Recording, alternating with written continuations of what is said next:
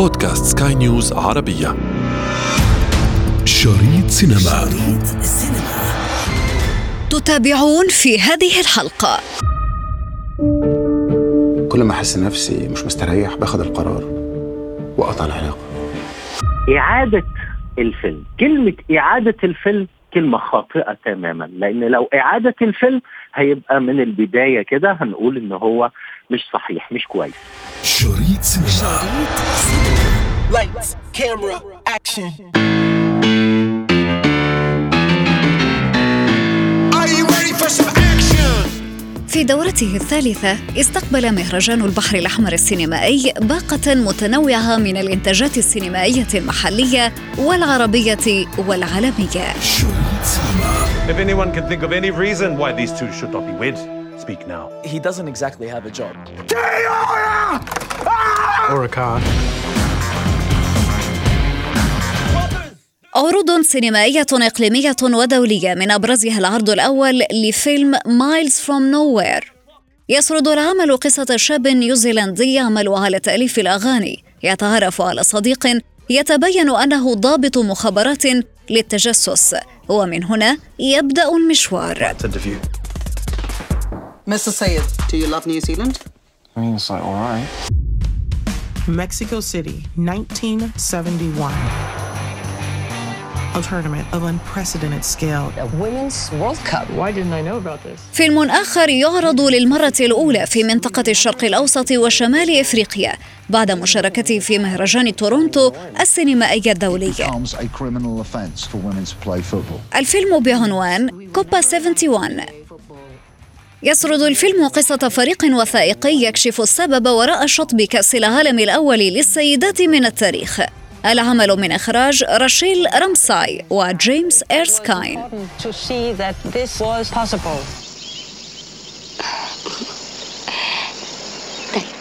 ومفاجأة المهرجان فيلم أثار الجدل. العمل من روائع الراحل إحسان عبد القدوس بعنوان أنف وثلاث عيون. نجوى مش تيجي تاخدي ديتك الجدل الذي دار حول الفيلم هو أنه أعيد إنتاجه بنفس الزوايا المقتبسة من الرواية والتي كانت موجودة في الفيلم السابق الذي تم إنتاجه عام 1971 وحصل آنذاك على جائزة لأفضل مخرج. في البطولة كانت النجمة ماجدة نجلة فتحي ميرفت أمين والنجم محمود ياسين. أنت مش بتحسي بكده عشان ببقى بعيد عنك يا نجوى إنما لأنك عايشة من غير حاجة مهمة تشغلك. لازم يبقى لك هدف في حياتك. كل ما أحس نفسي مش مستريح باخد القرار وأقطع العلاقة. أما في نسخة الحديثة فنجد في دور البطولة النجم التونسي العالمي ظافر العابدين وكل من الفنانة سلمى أبو ضيف والفنان صدقي صخر. يعني لو إحنا الاتنين حاسين بنفس الحاجة يصح إننا نبعد. أنا اتأكدت إن قصتنا مش هتفضل كده. ساعتها عرفت إن قرار استسلامي ليها كان غلطة.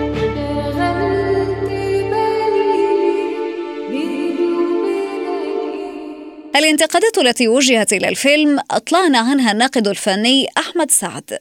أستاذ أحمد الكثير من الأفلام المشاركة في آه، مهرجان البحر الأحمر ولكن آه، لفتني مشاركة الفيلم القديم الجديد مع آه، يعني أبطال جدد فيلم أنف وثلاث عيون.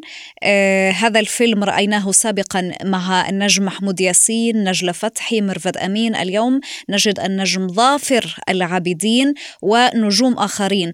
ما القصة بالضبط؟ وهل هذه تقنية جديدة لإحياء بعض الأفلام الخالدة في الذاكرة السينمائية العربية؟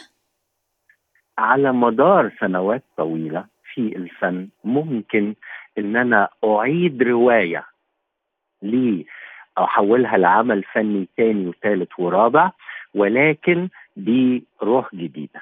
لكن ما يحدث الآن إن إحنا عندنا فيلم مر عليه بالضبط خمسين سنة. فيلم انف وثلاث عيون عن قصة إحسان عبد القدوس. هذا الفيلم نجح نجاح كبير جدا في وقته في بداية السبعينيات. وكان أيقونة من أيقونات الفن المصري خاصة أن المخرج حسين كمال كان قبلها عامل فيلم اسمه أبي فوق الشجرة وقعد في السينما 54 أسبوع وده رقم قياسي لم يعني يتكرر بسهولة. النهاردة بقى آه، إعادة الفيلم. كلمة إعادة الفيلم كلمة خاطئة تماما لأن لو إعادة الفيلم هيبقى من البداية كده هنقول إن هو مش صحيح مش كويس الموضوع إيه؟ موضوع إن أنا عندي الرواية ممكن أخدها وأوظفها بروح العصر الحالي فتبقى أفضل لكن كيف رأيتها؟ ما هو هنا بقى أنا النقطة الأساسية بالنسبة لي في نفس الوقت لازم أغير اسمها ليه؟ لأن هعمل سوء فهم وهعمل لبس ما بين أنف وثلاث عيون الجديد وأنف وثلاث عيون القديم لازم أغير اسمها واكتب على التتر مستوحاة من رواية كذا. المشكلة الأساسية إن إحنا سواء في العالم العربي أو حتى في الأوروبي دايما بنعمل مقارنات لو بنتكلم على نفس القصة بنفس المعطيات. المقارنات دايما بتروح للقديم للنوستولوجي أفضل وأهم من الجديد لأنه ناجح ولو ما كانش ناجح ما كانش حد يعمله. المشكلة النهارده أنا هل هعمل مقارنة ما بين ظافر العابدين 2023 ومحمود ياسين 73 المقارنة ظالمة لأن محمود ياسين تاريخ طويل جدا و205 فيلم. عندي دلوقتي ممكن إن أنا أقدم الفيلم بروح وبشكل جديد. هو ده الفارق الكبير واللي بيعمل بلبلة كبيرة. حد هيقول والله طب ما ممكن بعض الأعمال بتعاد. ما أنا عندي ويليام شكسبير له العديد من الروايات بتتعمل لحد النهارده ولكن برؤية مختلفة بشكل مختلف بأسماء مختلفة يعني اليوم الإشكالية في إعادة الفيلم من آه الألف إلى الياء مثل ما يقال بنفس الصيغة التي آه، تم تصوير فيها آه، زمان مع آه، نجم محمود ياسين ومرفت أمين ونجلة فتحي. وهذا طبعا ما يعتبر إشكالية ربما نوعا ما في الساحة الفنية. بالضبط. وبيحصل مقارنات الحاجة الثانية في بداية السبعينيات كان السينما بتح بتروح كده لبعض المشاهد الجريئة اللي كانت موجودة في ذلك الوقت. هل النهارده هقدر أعيد نفس المشاهد دي على نفس الجمهور اللي كان موجود؟ بالتأكيد لا. يبقى إذا أنا محتاج رؤية جديدة بشكل آخر. هو ده الإشكالية الموجودة دايما ما بين القديم والجديد. بعض المخرجين على فكرة بعض المخرجين أعادوا أفلامهم نفسها. يعني المخرج هنري بركات لما عمل آه فيلم بين الأطلال أعادوا بعد 15 سنة لفيلم سكوريني وتعرض أيضا للهجوم. ليه؟ لأن المقارنة كانت ظالمة ما بين القديم والجديد. لأن النجاح بيبقى نجاح ابن الوقت بتاعه مش نجاح منقطع النظير ل 30 سنة جايين ولا بعد 20 سنة. كل وقت وله مفرداته. نعم واضح. شكرا جزيلا لك أستاذ أحمد. وطبعا خلال حديثنا عن مهرجان البحر الأحمر السينمائي الدولي لن ننسى الجانب التنظيمي الذي ستحدثنا عنه ضيفتنا أستاذة زين زيدان مديرة سوق مهرجان البحر الأحمر. أهلا بك يا أستاذة زين. كيف كانت فعاليات أيام هذا المهرجان السينمائي الدولي خاصة من الجانب التنظيمي؟ آه، طبعا الحمد لله المهرجان يعني هذه السنة كانت آه، وما زال المهرجان قائم. يعني من اللي سمعناه من الحضور ومن صناع الأفلام وصناع السينما اللي كانوا متواجدين آه كان آه جدا إيجابي. طبعا سوق مهرجان البحر الأحمر السينمائي الدولي آه هي واحدة من البرامج آه اللي تتيح فرص لصناع الأفلام وصناع السينما خلال أربع أيام آه التواجد في المهرجان وحضور برامج مخصصة آه للتعرف على صناع السينما آه المحليين والعالميين. فالسوق كان مدته أربع أيام من 2 إلى 5 ديسمبر.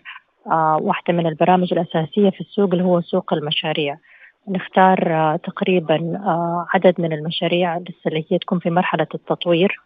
آه كان عندنا 24 مشروع آه خمس مشاريع من السعودية خمسة مشاريع من أفريقيا و14 مشروع آه من العالم العربي. آه وكانت الفرصة لهم خلال هذه الأيام آه يعني التواصل مع صناع السينما بحيث أنهم يتكلموا عن مشاريعهم عن أفكارهم آه بيكون في لقاءات مخصصة بحيث آه يعني صناع السينما المتواجدين يشوفوا كيف إمكانية أنهم يساعدوهم ويساهموهم في تطوير آه، الفكر والمشروع إلى ما آه، يعني ياخذوه للمرحلة الثانية مرحلة الإنتاج أو مرحلة قيد الإنجاز وبعد كده نراها في السينما في الشاشات السينما.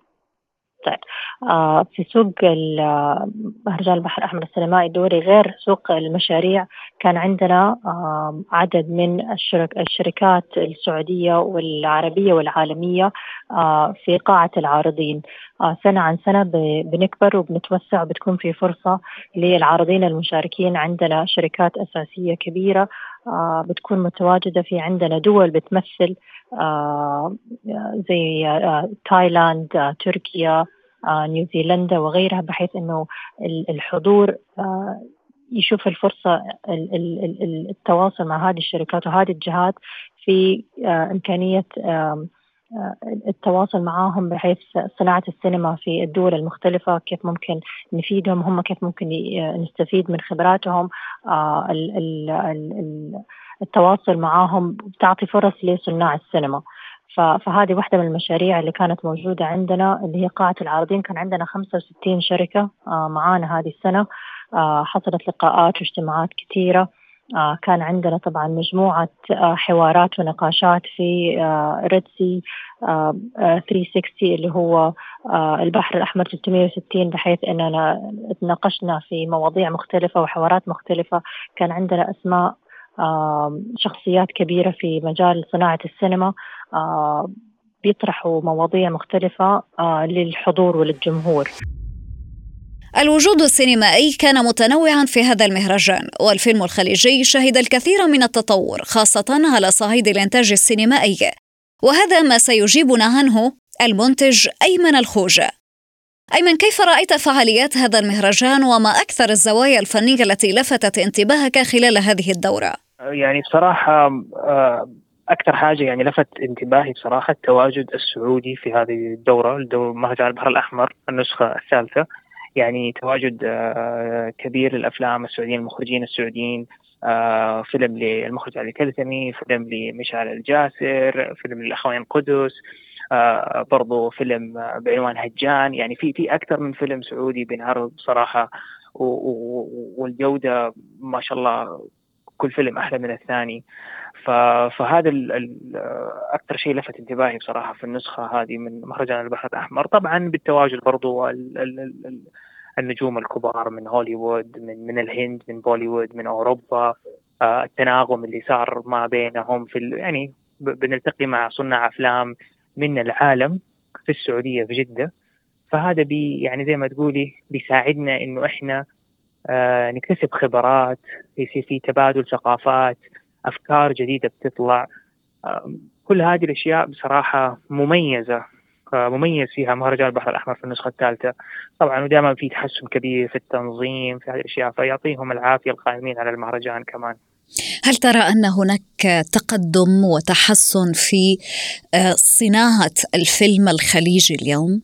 أكيد بشكل كبير. يعني اليوم إحنا آه، كلنا في الخليج طبعا آه، بيت واحد وكلنا نكمل بعض واليوم السينما طبعا آه، الخليجية تحديدا السعودية في نمو كبير. يعني لو تشوفي كيف مثلا النسخة اللي راحت وتجي تطالع كم فيلم سعودي انعرض وكم كيف كانت الجودة واليوم طالع يشوف اليوم حتلاقي في فرق كبير.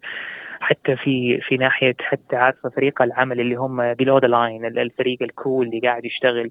اليوم في تطور كبير في في في الساحة السعودية في positions كثيرة وفرص وظيفية كثيرة بتنبني وكثير في منها بتتمسك من ناس خليجيين. على وهذا الشيء قاعد يتطور مع الوقت. وأتوقع خلال السنة السنتين الجاية حنلاقي فرق كبير. يعني اليوم أنا قاعد أكلمك من ست من في قاعدين نصور الآن عمل. وبرضه تشوفي كيف فريق العمل اليوم. إحنا قاعدين نصور في جدة. ففي تناغم كبير في تحسن كثير في في في في طريقة الإنتاج في السعودية بشكل عام. شريط سينما. الفيلم العربي إذا يسعى للتقدم أكثر فأكثر خاصة السينما السعودية التي رأيناها حاضرة في أكثر من مهرجان دولي. واليوم تأمل الانتشار أكثر والفوز في المحافل الدولية. وهذه رسالة أخرى يريد مهرجان البحر الأحمر إيصالها للجميع.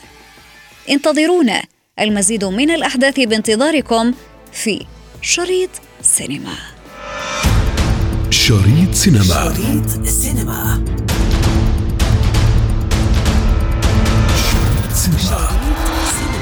وفي ختام حلقتنا نذكركم بمتابعتنا والاستماع لنا عبر منصة البودكاست لسكاي نيوز عربية وباقي منصات البودكاست الأخرى. كنت معكم في الإعداد والتقديم أنا ابتسام العكريمي وكان في الإخراج نويل بولس